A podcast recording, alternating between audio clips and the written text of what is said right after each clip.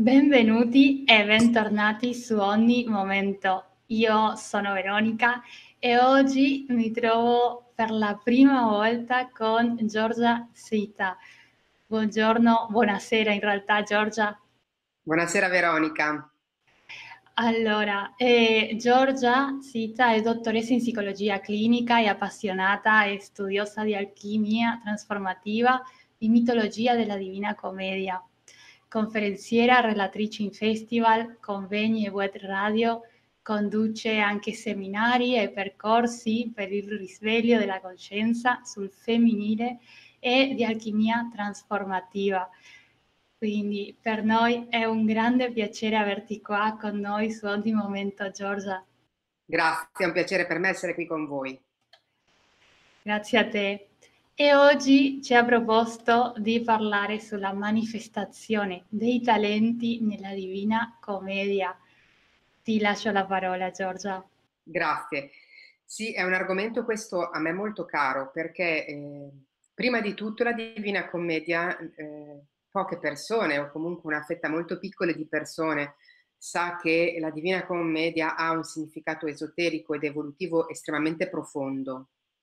Um, la studiamo al liceo perché ce la fanno studiare, comunque alle superiori perché ce la fanno studiare, ma non ci hanno insegnato che Dante in realtà ha scritto questa opera come eh, il suo percorso iniziatico, ed è il percorso iniziatico però di ogni, di ogni essere umano, ma soprattutto è la manifestazione della propria anima. E quindi Dante ci indica la strada che noi esseri umani dobbiamo percorrere per poter arrivare a manifestare quello che è il nostro massimo talento e il nostro massimo potenziale.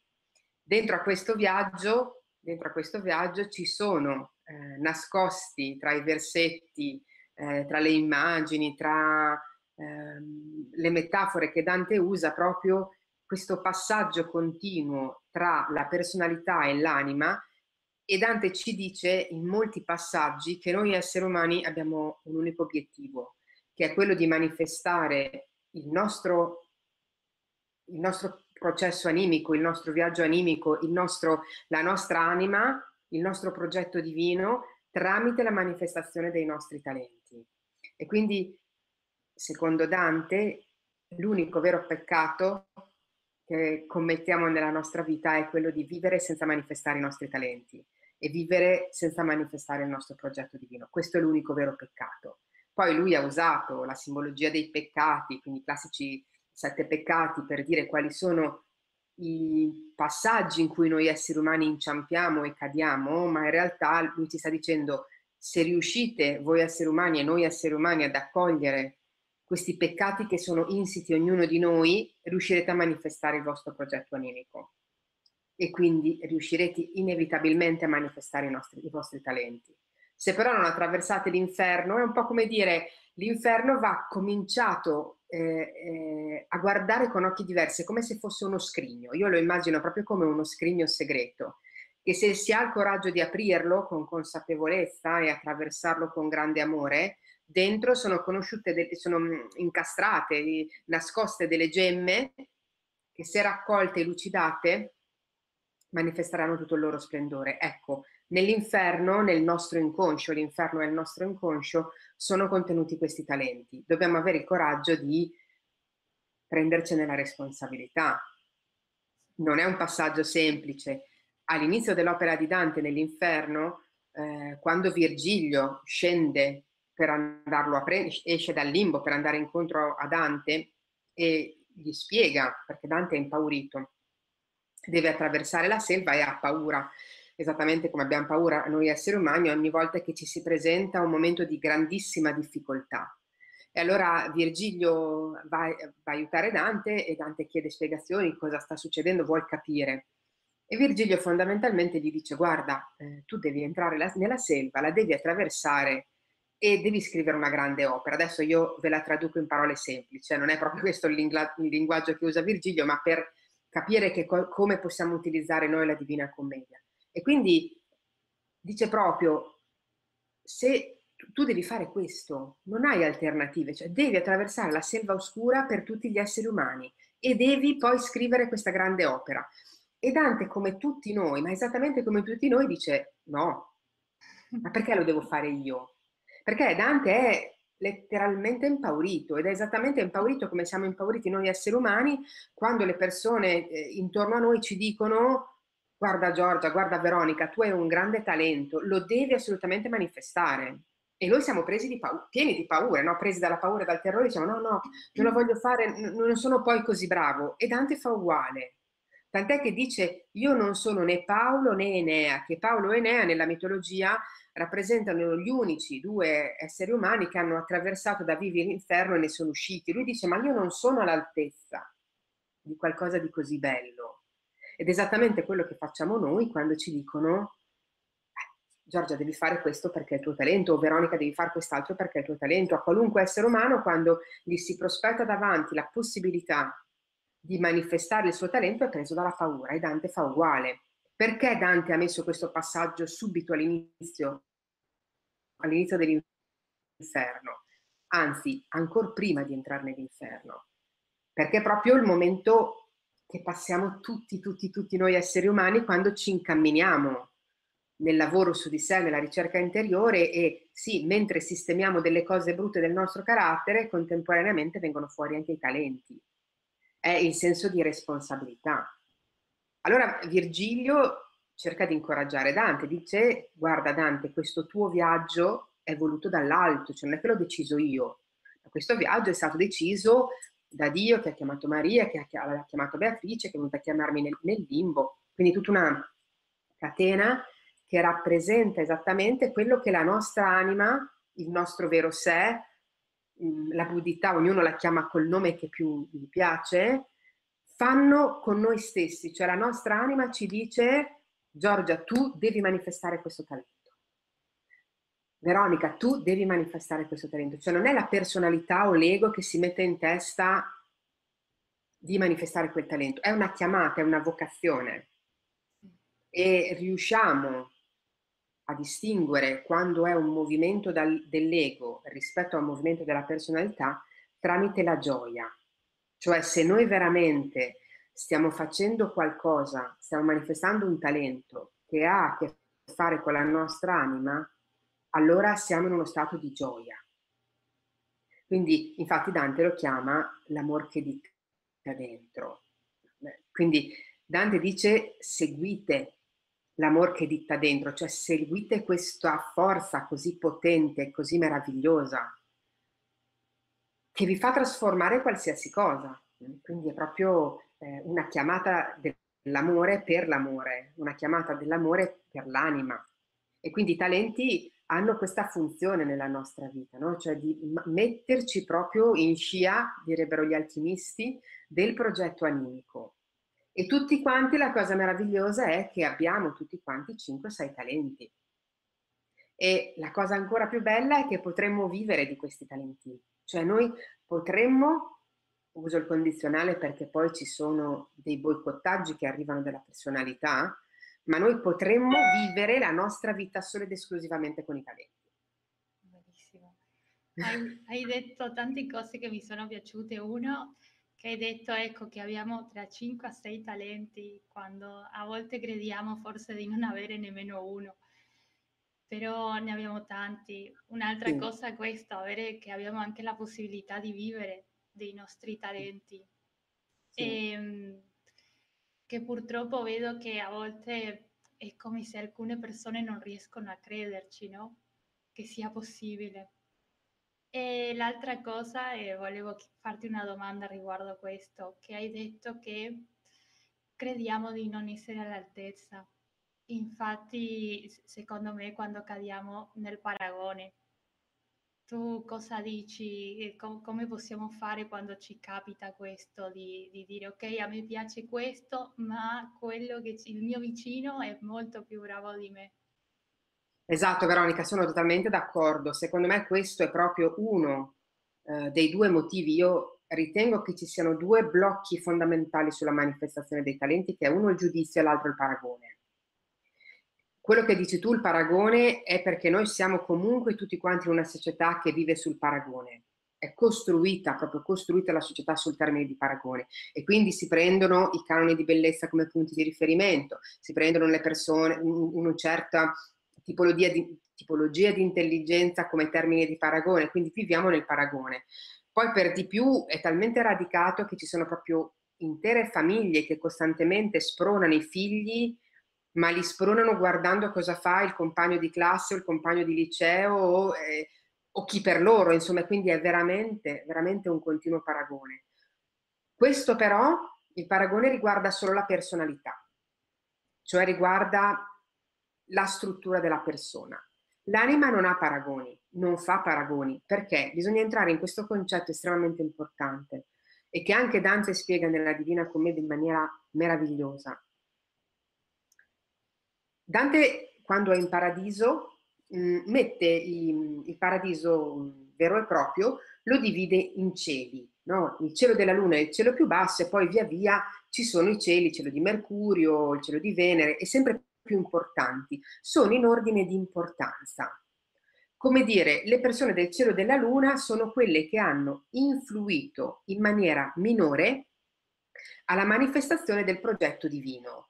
Mentre quelli, che ne so, del cielo del sole o del cielo dei, degli spiriti contemplanti hanno avuto un impatto sulla società, cioè il loro progetto, la loro manifestazione dei talenti, il loro progetto è stato talmente forte che hanno fatto, hanno influenzato la società in maggior misura e quindi sono, tra virgolette, più importanti.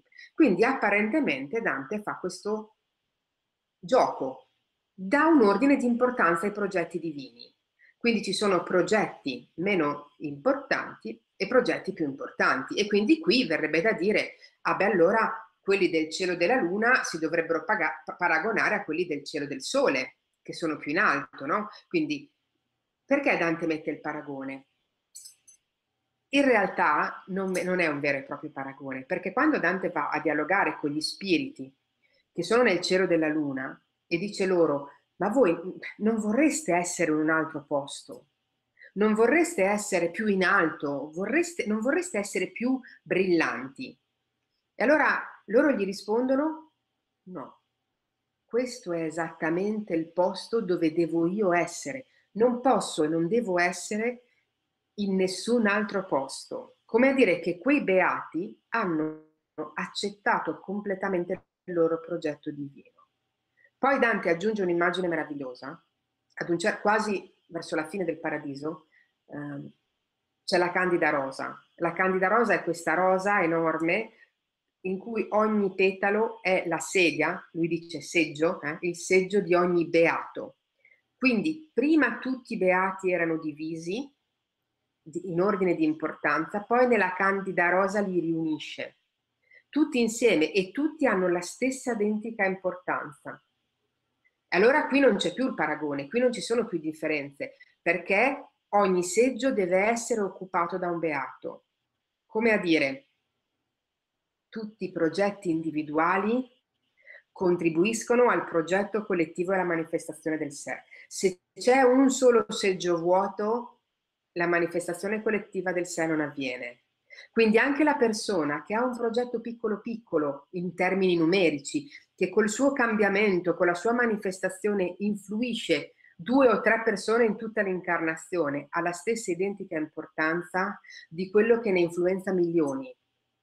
E senza quei, quelle tre persone che influenza lui, il progetto divino collettivo non si manifesta.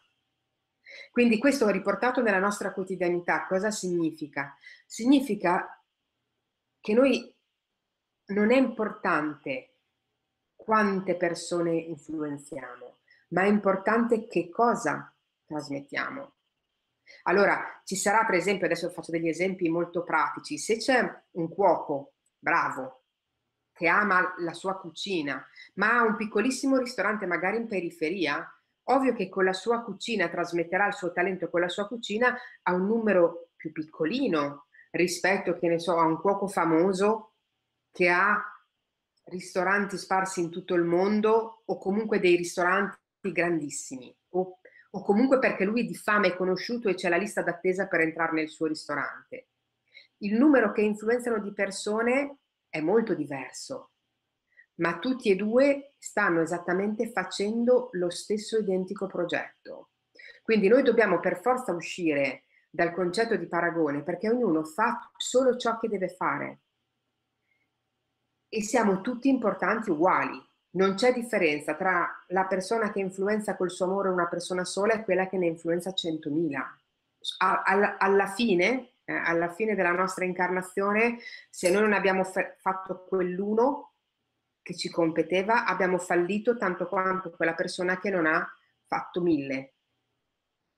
Quindi dobbiamo proprio uscire perché io con la mia energia influenzerò il piccolo bacino di persone che ha bisogno della mia energia. Poi ci sarà quello che fa il mio stesso identico lavoro, ma un'energia molto più forte che influenzerà molte più persone.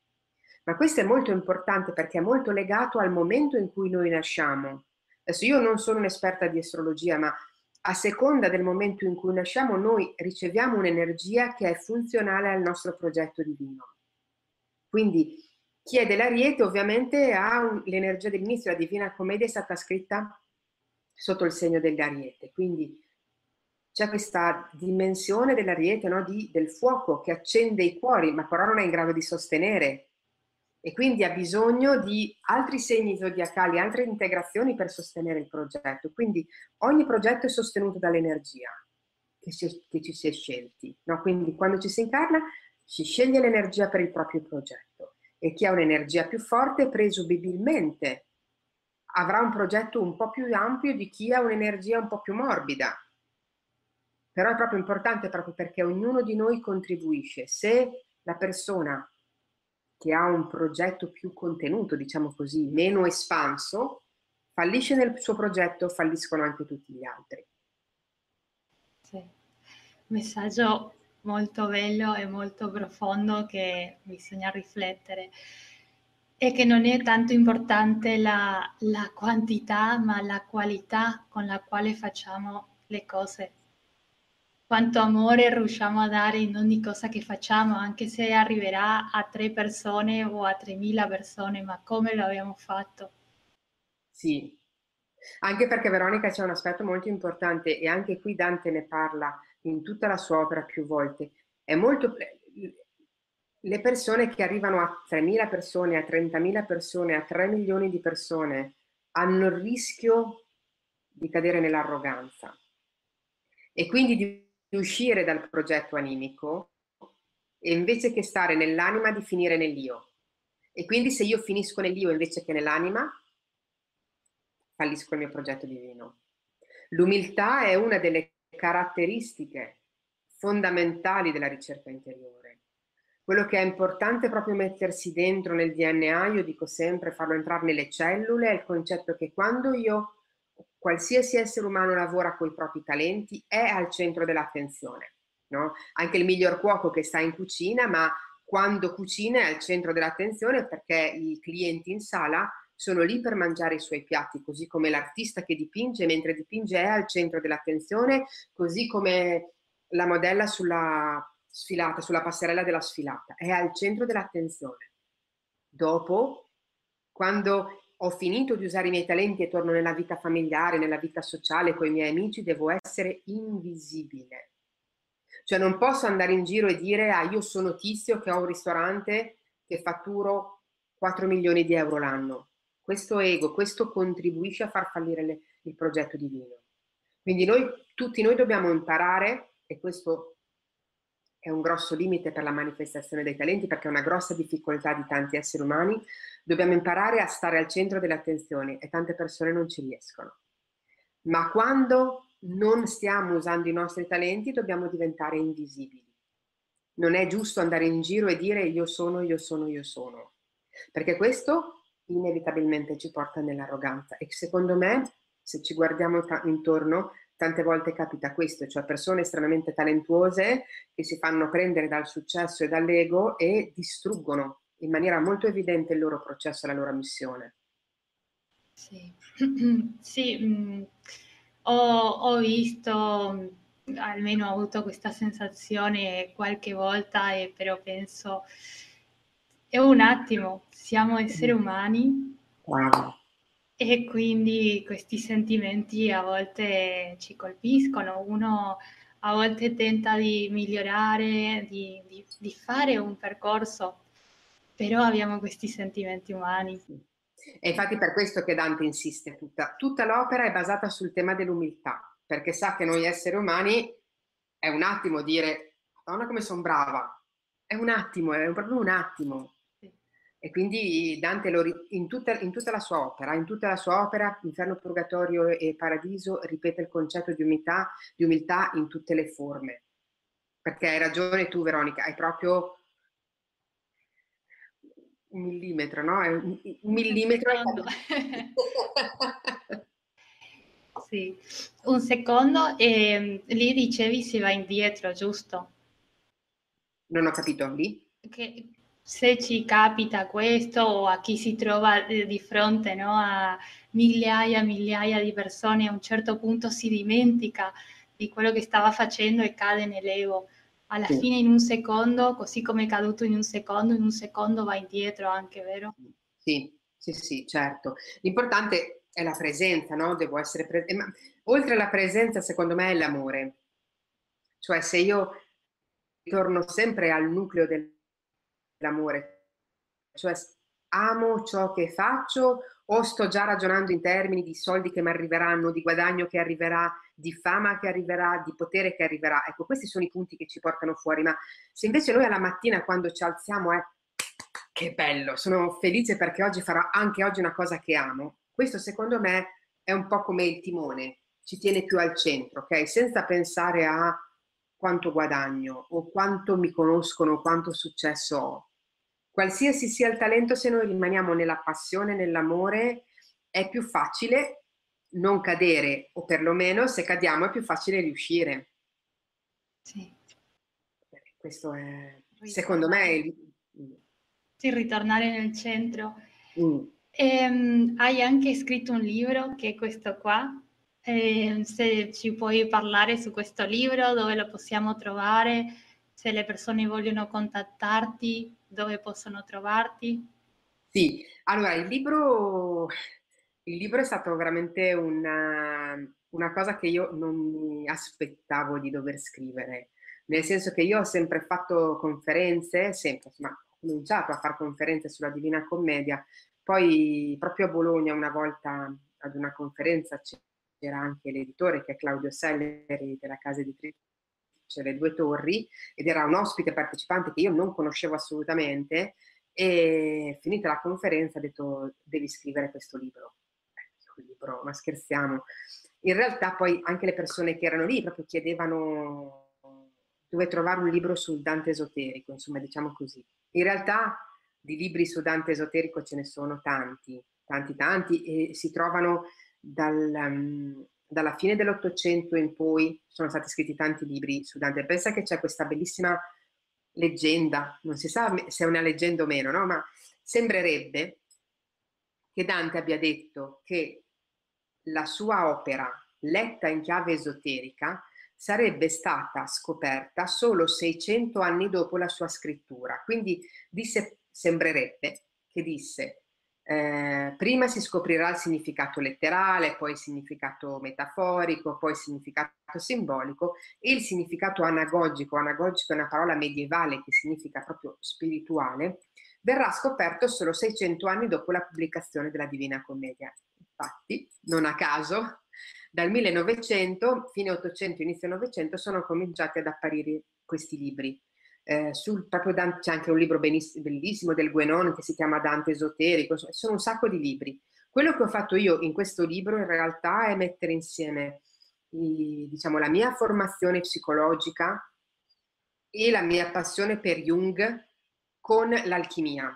E quindi ho fatto un po' un intreccio tra le due cose. È un libro molto esperienziale, perché io metto proprio delle domande nel libro, degli esercizi. Per esempio, il libro è costruito così, eh, è l'attraversamento dei sette peccati e, e l'incontro con Lucifero.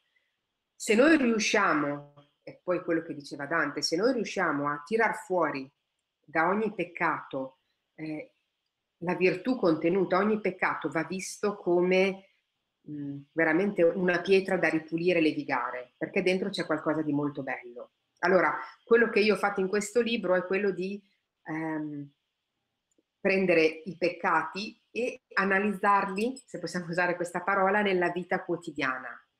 Nella vita quotidiana significa dove cadi nella lussuria. Banalmente la lussuria, noi pensiamo, mh, la definizione che noi diamo di lussuria di solito è quella della sessualità. La lussuria invece per Dante più, e per l'alchimia è più il trascinamento, cioè da che cosa mi faccio trascinare. Faccio un esempio sciocco, ma che si trova anche nel libro. Se io un, sono una studentessa, devo dare un esame all'università e poi comincio a dire, beh, vado 5 minuti su Facebook o su WhatsApp, 5 minuti, e poi rimetto a studiare, mi rimetto a studiare. Se c'è la lussuria, quei 5 minuti diventano mezz'ora, un'ora, cioè la lussuria sono tutti quei comportamenti piacevoli, eh, non c'è niente di spiacevole, tutto beh, è quello che mi fa star bene, che mi fa divertire, che mi fa essere allegra, però che mi tolgono, che mi allontanano dall'obiettivo che devo realizzare. Quindi nel libro ci sono proprio queste domande ehm, su come io devo, ehm, devo guardare la mia vita quotidiana per scoprire poi quali sono i peccati. Il libro si trova online in tutte le librerie, eh, tutti, in tutti i siti, tutte le librerie online c'è dappertutto, comincia a esserci anche in qualche libreria proprio fisica, eh, in librerie esoteriche ce l'hanno, quasi tutte le librerie esoteriche ce l'hanno, e che altro sul mio libro, ecco, insomma, sì. io sono molto felice del mio libro. Sì, e complimenti per questo libro. Noi lasceremo qui sotto sia nella descrizione che nei commenti il link di questo libro di Giorgia. Ricordatevi anche che potete visitare ognimomento.com dove potete trovare corsi gratuiti e corsi premium per la vostra crescita personale. Ci siamo anche su Facebook, Instagram, YouTube e anche nella versione podcast di ogni momento. Infine ehm, vi ricordo che noi ogni tanto facciamo dei regali quindi per rimanere aggiornati sulle novità, mi raccomando iscrivetevi su YouTube e fate clic sulla campanella così vi arriveranno le notifiche per rimanere aggiornati. Ti ringrazio tantissimo Giorgia. Grazie a te Veronica e grazie a tutti voi. Ciao. Grazie. Ciao. Ciao.